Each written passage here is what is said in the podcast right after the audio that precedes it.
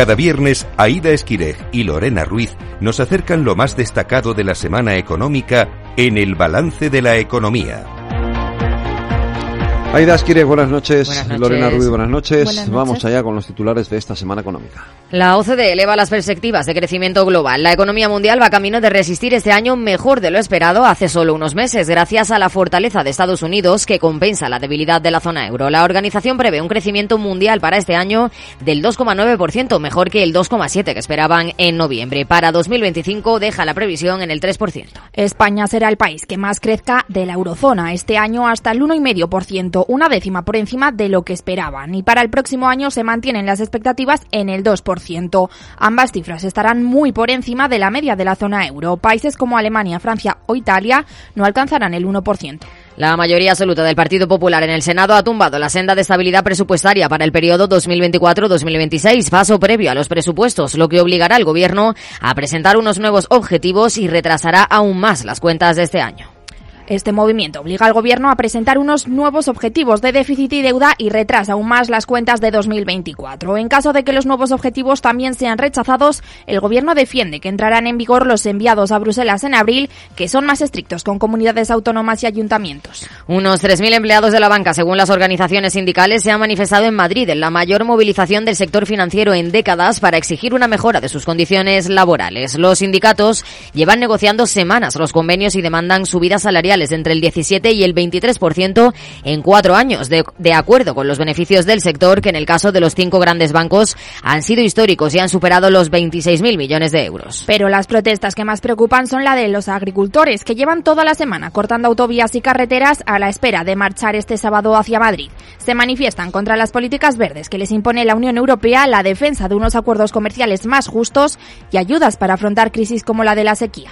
La ministra para la Transición Ecológica, Teresa Rivera, acordado con el consejero de Acción Climática de Cataluña, David Mascort, la financiación de dos nuevas desalinizadoras, valoradas en 500 millones de euros, que serán propiedad de la Generalitat. Asimismo, se movilizarán, en caso de que sean necesarios, barcos de agua a principios de verano que se enviarán desde la desaladora de Sagunto, en Valencia. Trabajo y sindicatos se han reunido para abordar la reforma del subsidio por desempleo, medida que Podemos tumbó en el Congreso y que es clave para desbloquear el cuarto desembolso de los fondos europeos. Una norma que inicialmente no fue negociada con los agentes sociales, pero ahora Trabajo busca incorporar elementos que le trasladan desde los sindicatos y la patronal, como mejorar la protección para los empleados a tiempo parcial o cubrir el tránsito de ciertos perfiles al ingreso mínimo vital. El Consejo de Ministros ha aprobado elevar un 5% el salario mínimo interprofesional hasta los 1.134 euros mensuales en 2024, lo que supone 54 euros más al mes. Una subida que se aplicará con efectos retroactivos desde el 1 de enero de este año y que afecta a dos millones y medio de trabajadores. Como consecuencia de esta subida, el Gobierno aprueba además elevar el mínimo exento del IRPF hasta esa cantidad, hasta 15.876 euros, para que sus perceptores no paguen el impuesto de la renta. Además, con la intención de evitar el error de salto, Hacienda incrementará las reducciones de las retenciones para rentas de hasta 22.000 euros brutos. Y hoy en el balance de la economía nos detenemos aquí en esta y en otras medidas fiscales.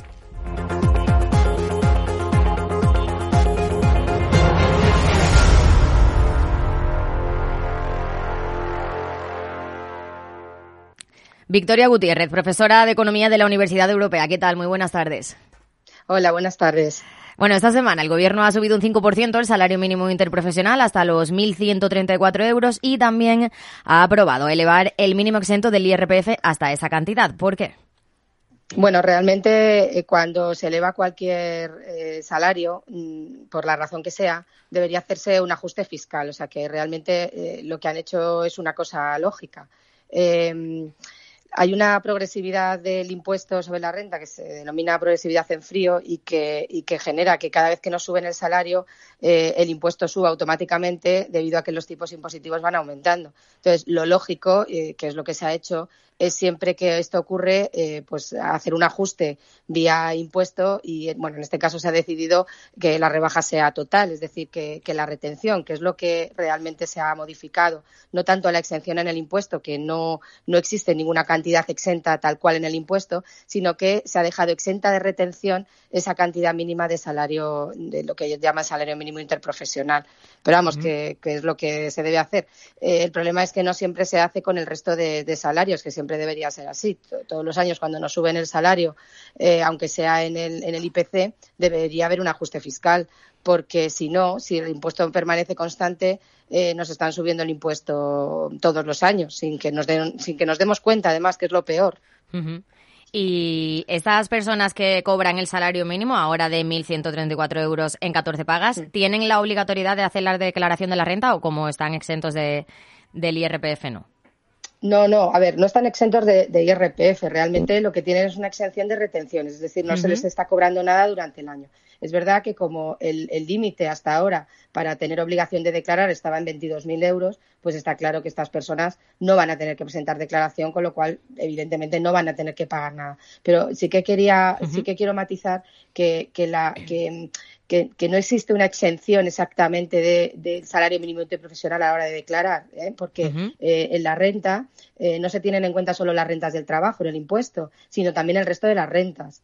Es decir, que para no tener obligación de declarar tienes que cumplir con determinados límites, no solo en rentas del trabajo, sino también en rentas de otro tipo. A ver, quiero decir con esto, y por poner un ejemplo así rápido, que aunque yo tuviera un salario mínimo interprofesional y, ganara esos 15.800 y pico euros, nada más al año, pero tuviera otro tipo de rentas que vinieran, pues yo qué sé, de alquileres de un piso o de otro tipo de, inversiones de capital, pues podría tener obligación de declarar y, por supuesto, pagaría impuesto.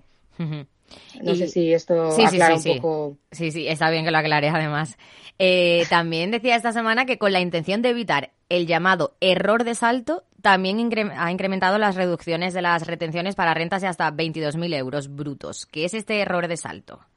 Sí, vamos a ver, realmente es un poco, está un poco en la misma línea. ¿eh? eh, cuando, cuando aumentan, cuando nos aumentan el sueldo, como, como el impuesto eh, en el impuesto se paga por tramos, ¿eh? dependiendo del tipo de, la cantidad de renta que tenemos, se va pagando por tramos y de una forma progresiva. Es decir, un tramo de mi renta paga un tipo y si tengo más renta, otro tramo de mi renta, el siguiente pagaría otro tipo.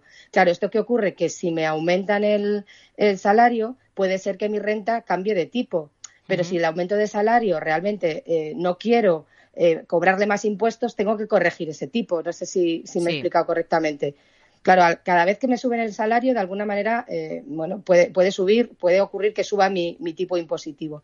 Entonces, eso supondría un aumento del impuesto. Entonces, de nada me sirve que me suban a lo mejor el sueldo si me han aumentado el impuesto, porque al final lo que me queda de renta disponible es menos todavía. Entonces, eso hay que ajustarlo. Eso es lo que han hecho. El error de salto es cuando aumentos en, en, los, en, los, en las rentas, en las bases, generan aumentos superiores, incluso en el impuesto. se pueden dar situaciones en las que a mí me aumenten el sueldo en mil euros al año y yo tenga que pagar de impuesto 1.200 euros al año. Entonces, realmente, no, mm, en, términos, digamos, absolutos o generales, a mí no me están subiendo el sueldo, todo lo contrario. Eso es el error de salto. Y claro, cada vez que, por tanto, hay una subida de algún tipo, hay que ajustar digamos, el impuesto a esa subida, que es lo que habitualmente no se hace y la gente no, no, no, somos conscientes de, lo que está pasando. Es decir, a veces nos anuncian que este año no ha habido subida de impuestos, no hemos tocado los impuestos. No tocar los impuestos automáticamente nos supone una subida de impuestos, porque todos los años mm, tenemos algún ajuste debido a la inflación, ¿no? En las empresas normalmente eh, hay, un, hay un ajuste siempre eh, con la inflación, puede ser lo, lo, mismo, más o menos, pero siempre hay un ajuste. Si los impuestos se mantienen constantes, te puede ocurrir perfectamente que pagues más tipo que el año pasado. No que pagues más que el año pasado, porque si tú pagas lo mismo que el año pasado, pues eh, tienes que pagar un poquito más, porque la inflación hace que si el año pasado ganabas 100 y te aplicaban un 20 y este año ganas 120 y te aplican también un 20, siempre vas a pagar un poquito más. Pero lo que pagas es proporcional. El problema surge cuando esa subida de sueldo te conlleva a que ya no pagues ese, ese 20% más, sino que pagues un 23%. 23% más. Y eso te va a suponer que vas a pagar más impuesto que el año pasado. No sé si con esto sí, sí. Bueno, he explicado bien. Decía la ministra cuando, cuando anunció, la ministra de Hacienda, cuando, cuando anunció esta medida, que se iban a beneficiar más de 5 millones de, ciudadanos españoles. O sea que hay mucha gente en esa situación. Sí, sí, claro, claro. Sí, sí, claro. Se ha hecho un ajuste proporcional mm. hasta más o menos los 20.000 euros. Ese es el ajuste que se ha hecho para que eh, la gente, eh, bueno, pague, pague menos, digamos, o se ajuste realmente a esa subida. Pero solo se ha hecho para, para, ese tramo de, renta, no para el resto. el resto está en la misma situación que acabo de contar, que si tenemos subidas de sueldo nos pueden generar subidas de impuestos que no son reales, porque al final la inflación hace que pierdas, que pierdas poder adquisitivo y lo que hace la corrección de tu sueldo con la inflación es mantenerte el, poder adquisitivo. No estás aumentando tu sueldo realmente, no es real el aumento de sueldo si hay inflación. Entonces, claro, eso que conlleve una subida de impuestos, pues no parece muy justo. Con lo cual, mm, fenomenal, yo creo, el ajuste que se ha hecho para esas rentas bajas, por supuesto, pero yo creo que el ajuste mm, se debería hacer a otros también niveles de renta. Bueno, esta semana también el Partido Popular ha tumbado los objetivos de estabilidad presupuestaria, que es el paso previo a los presupuestos de, este año, de 2024. ¿Cómo nos puede perjudicar esto, el retraso de los presupuestos? O beneficiar, no sé. Sí, bueno, el retraso de los presupuestos siempre perjudica porque la, evolución o la, o sea, el, camino, digamos, de la economía del año pasa porque se han aprobado esos presupuestos, que es donde aparecen eh, pues eh, cuánto se va a gastar o lo que se va a ingresar en, en, todos los, los ámbitos del sector público. Y, por supuesto, nos perjudica muchísimo. En una, legislatura no funciona si no hay presupuestos aprobados y eso es algo que debe eh, de, tener un consenso previo por toda por todos los, miembros del, del Congreso.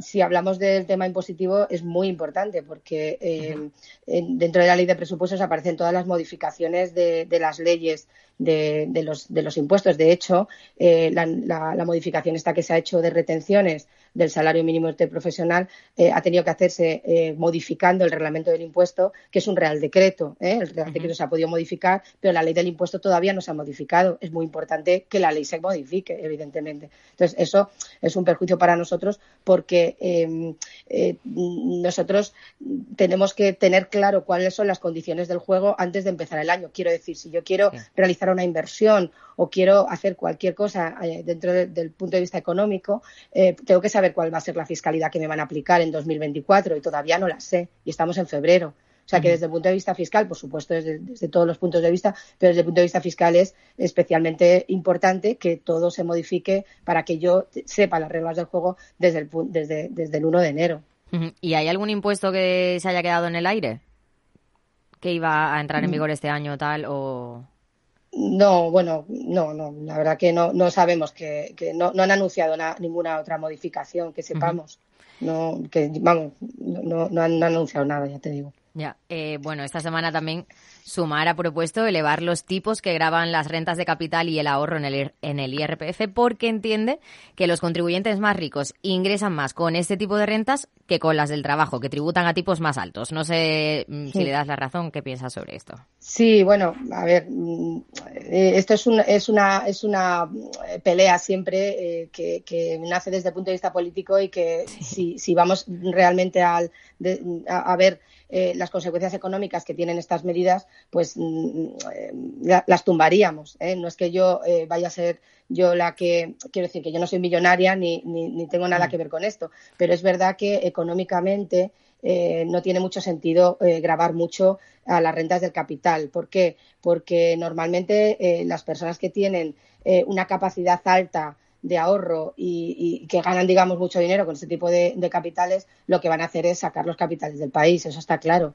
Eh, em, económicamente se sabe que cuando subimos mucho los tipos impositivos, hay un momento en el que es verdad que recaudamos más, porque hay mucha, mucha renta y se recauda más, pero llega un momento en el que eh, esa, esa, esa recaudación empieza a bajar. Y la razón es porque la gente empieza a o defraudar o directamente irse. O sea, los grandes capitales tienen muchas posibilidades, evidentemente, de llevarse cosas fuera de España. Ya no digo de forma ilegal, ¿eh? digo de forma legal invertir en otros sitios. Es decir, si yo, si a mí me, grabas mucho por invertir aquí en capital en España, pues a lo mejor me llevo el capital a otro sitio y lo invierto en otro sitio, ¿eh?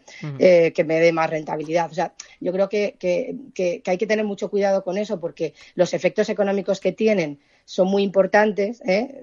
en el sentido de, del fraude y de llevarse cosas fuera y, y realmente yo, creo que esto siempre es, un poco un, tema político, ¿no? O sea, los, partidos que son más de, izquierdas, pues tienen ese discurso, ¿no? Eh, hay que grabar mucho a los ricos y tal. Es verdad que el impuesto tiene que ser progresivo y, la forma de mm, justa de que de, establecer el gravamen es que paguen más los ricos que los pobres. Eso es evidente y todos mm. estamos de acuerdo de que es así. Pero es verdad que todo tiene un límite. Es decir, ahora mismo las rentas, eh, el tipo máximo que tienen las rentas del capital a partir de 200.000 euros es un 26%. ¿eh? Eso es lo que tienen. Entonces, lo que eh, no, podemos salirnos mucho de ahí. ¿Por qué? Porque países de nuestro entorno que están cobrando menos por esos capitales, pues los atraerían. Esto es así. ¿eh? Entonces, lo que pasa es que hay un discurso político, por un lado, que, parece que, que, lo compramos muy rápido, porque en cuanto hablamos de que los ricos paguen mucho, todos decimos, claro, claro, ganan más, que paguen más que, que, es así, que debe ser así, pero eso tiene un límite, porque al final el efecto económico que va a tener es peor que si lo mantenemos más bajo. Esa es mi opinión, por lo menos, ¿eh? Tampoco quiero. Sí, sí, sí, claro. Esa es mi opinión. Eh, por ejemplo, también con el impuesto a las energéticas, la ministra para la Transición Ecológica, Teresa Rivera, defiende la prórroga de este gravamen, pero con la condición de que se convierta en un, en un incentivo a la inversión. No sé cómo se puede incentivar la inversión anunciando mm, un gravamen. sí, efectivamente, al final eh, no, no, tiene mucho sentido. Eh, a ver, el, gravamen a, cualquier empresa, en este caso hablamos de las energéticas, pero podríamos hablar de cualquiera. También está la banca eh, por ahí. Sí, sí, es muy peligroso porque al final son, son unas entidades que tienen mucha capacidad de hacer lo que llamamos la traslación de la carga impositiva. Es decir, tienen muchas posibilidades en su día a día económico de trasladarle su impuesto a otras personas y a las que se lo van a trasladar son a los consumidores. O sea, yo cuando, cuando quieren establecer impuestos eh, de esta magnitud a determinadas empresas como estas, me echo a temblar porque automáticamente, como el mercado es libre, como lo es ahora mm. mismo, pues al final eh, iba a conllevar un aumento de precio para nosotros, vamos, casi seguro. Eh, esta es, una opinión también, pero es verdad que económicamente está demostrado que las empresas tienen muchas posibilidades y muchos muy, fácilmente pueden trasladar el impuesto a, a, otras personas y esto es lo que va a pasar. En cualquier caso, a ver, la transición ecológica, que es lo que quiere, vamos, lo que, lo que dice la ministra, ¿no? que, realmente eh, las empresas inviertan en eso, pues eh, sí, o sea, me, parece bien, quiero decir, tiene que, tiene que ocurrir, tiene que ocurrir eso, pero, pero yo creo que, que, el impuesto, no sé, vamos, no, no sé si llegará a aplicarse, pero a mí me parecería un error sobre todo que fuera tan grande y volvemos a lo mismo, porque en los países de nuestro entorno no ocurre eso. Entonces, de hecho, mm. eh, ha habido algún directivo de alguna empresa de estas que ha amenazado con, bueno, pues si esto ocurre, yo me llevo me llevo, me llevo la, empresa a otro país. Esto ha ocurrido también, que es lo que nos está ocurriendo con otras empresas. Es fácil ahora mismo, en el mundo en que vivimos, trasladar las empresas a otros países de menor mm. tributación y eso es algo que tenemos que tener en la cabeza y tenemos que tener mucho cuidado. No podemos permitir que las empresas se vayan y creo que, las empresas, lejos de, ese discurso político también, hay que cuidarlas porque son las que generan empleo. Entonces, bueno, eh, este sería otro ejemplo de, de las energéticas como cualquier otro. También otro polémico es el de sucesiones y donaciones, que decide cada comunidad si lo aplica o no. Ahora Yolanda Díaz ha propuesto un impuesto estatal a estas herencias para precisamente que las autonomías no puedan bonificarlo. Eh, ¿Se puede hacer esto? A ver,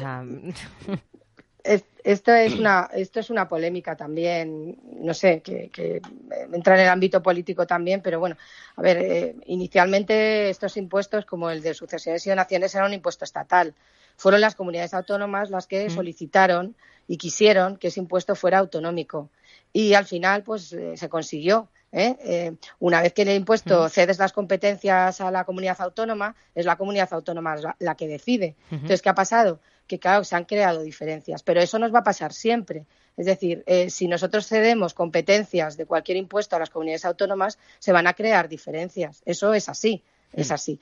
Eh, ¿Que es justo o no? Bueno, pues eso mm, eh, es algo que, pues no, quizá no sea justo, ¿no? Porque realmente todos vivimos en España y que, y que si alguien fallece, los herederos tengan que pagar mucho más solamente porque vivan en Asturias o en Andalucía o porque vivan en Madrid, eh, o en este caso el, que fallece, si es sucesiones y donaciones, pues hombre, parece un poco injusto dentro de que eh, somos un país, pero es verdad que, que, bueno, esa diferencia entre fiscal, digo, entre comunidades autónomas se, da y siempre se va a dar desde el mismo momento en que tú cedes competencias a esas comunidades. Eh, podemos pensar eh, si nos parece bien o nos parece mal, pero es que siempre va a ocurrir. Entonces, comunidades autónomas que tienen otras vías de financiación van a bonificar determinados impuestos y, otras comunidades autónomas que tienen más necesidad de financiación, pues no pueden bonificar esos impuestos porque necesitan el dinero para, mm. financiar todo lo que tienen en la comunidad. Eh, yo, si, me pides mi opinión, mal me parece que estén cedidos, pero me parece mal que estén cedidos cualquier otro impuesto, porque desde ese mismo momento ya la financiación no, no puede ser única mm. como país, o sea, eso está claro. Cada uno se va a financiar como puede. Entonces, ¿me parece injusto? Sí, me parece injusto. Pero, eh, claro, al final la crítica es siempre hacia las comunidades autónomas que cobran menos. Mm. Entonces, al final, eh, eh, ella, la ministra, que con esto que nos dice, no, no, quiero poner uno único para que todos paguemos y todos paguemos mucho ya es bastante injusto, yo creo, el impuesto de sucesiones y donaciones, ¿no? Alguien fallece, te tiene que dejar, vamos, no es que te tenga que dejar, es que ha fallecido y no queda otra que, que, sus hijos o sus herederos se queden lo que hay. Y volver a tributar por ello ya parece un poco injusto. Si encima el anuncio es, claro, para que sea igual, pero para que sea igual por arriba, no por abajo. Sí, totalmente. Yo estaría de acuerdo si me dice para que sea igual para todos y, y para todos sea poco. Te diría, perfecto, me parece genial, pero que sea igual para todos, para que sea alto para todos, pues sinceramente no me parece, no me parece ni justo ni, ni justo ni razonable. Pero es verdad que, bueno, pues esa es la crítica. La crítica siempre es a, comunidades como Madrid que cobran poco. Sí. Eh, bueno, ya para terminar, este año también hay una novedad que es declarar las ventas de plataformas como Wallapop o Vinted. No sé si esto es fácil de controlar y de, declarar, claro. Para nada, para nada. Realmente, a ver, no es que a ver, no, es, no es que, a ver, no, sé cómo explicarlo, no es que sea una novedad, realmente al final es una transacción realizada en el mercado mm. y eso siempre ha tenido que tributar, es decir, no es nada nuevo. ¿eh? Eh, lo, que es verdad es que eh, se va, Hacienda lo que ha anunciado es que va, va a intentar controlar más las, las compraventas que se hacen a través de Wallapop. ¿Es fácil? No, no es fácil. Pero es verdad que, con estas cosas Hacienda siempre va un paso por detrás. Es decir, em, hay muchos avances, vamos a decir, tecnológicos, ¿no? Porque hace unos años no teníamos estas plataformas de compraventa. Entonces, todo esto va, va, va apareciendo y Hacienda va un poquito detrás a ver qué puede, qué puede encontrar. Hombre, yo no lo veo fácil porque además eh, en general son compraventas de cosas pequeñas, vamos a decir, ¿no? O sea, al final lo que se vende son cosas pequeñas. Claro, pero es verdad que, que, se está usando ya eh, Wallapop y alguna de estas plataformas ya no para compraventa de, de, de, ropa, sino también para compraventa de otros productos más como coches o cosas de estas.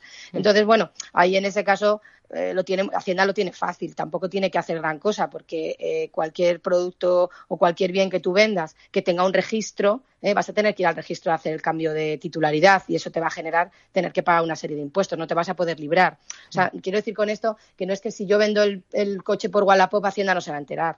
O sea, al final eh, se va a enterar igualmente. Y el resto de compraventas, bueno, pues eh, yo creo que no lo va a poder controlar de ninguna manera porque, porque es complicado, no, no es fácil. Aparte que muchas de estas plataformas ni siquiera eh, son plataformas de compraventa, simplemente son plataformas que ponen en contacto a las mm. personas que luego van a comprar y vender. Tampoco se puede asegurar ¿no? que, que, que el que yo me ponga en contacto con alguien que quiere vender algo signifique que lo voy a, que lo voy a, que lo voy a comprar y que el otro lo va a vender. O sea, yo, yo eso no lo veo, no lo veo fácil. Es verdad que, hombre, tiene mecanismos. Por ejemplo, eh, una de estas plataformas de, que ha sido la de, que también ha aparecido en los últimos años, del tema de las apuestas deportivas, y eso sí lo tiene más controlado. Ha estado unos años sin hacer mucho control, pero ahora es fácil porque para entrar en las plataformas tienes que poner un DNI, por ejemplo. Entonces, eso ya hace que esté más controlado. Entonces, bueno, pues no sé qué, pensará, pero vamos, yo creo que eso no, no lo va a poder controlar de ninguna forma, sobre todo en las compraventas estas pequeñas. Hmm. Pues veremos. Victoria Gutiérrez, profesora de Economía de la Universidad Europea, muchas gracias por atender nuestra llamada aquí en Capital Radio. Muchas gracias a vosotros y encantada. Adiós, buenas tardes. Adiós, adiós.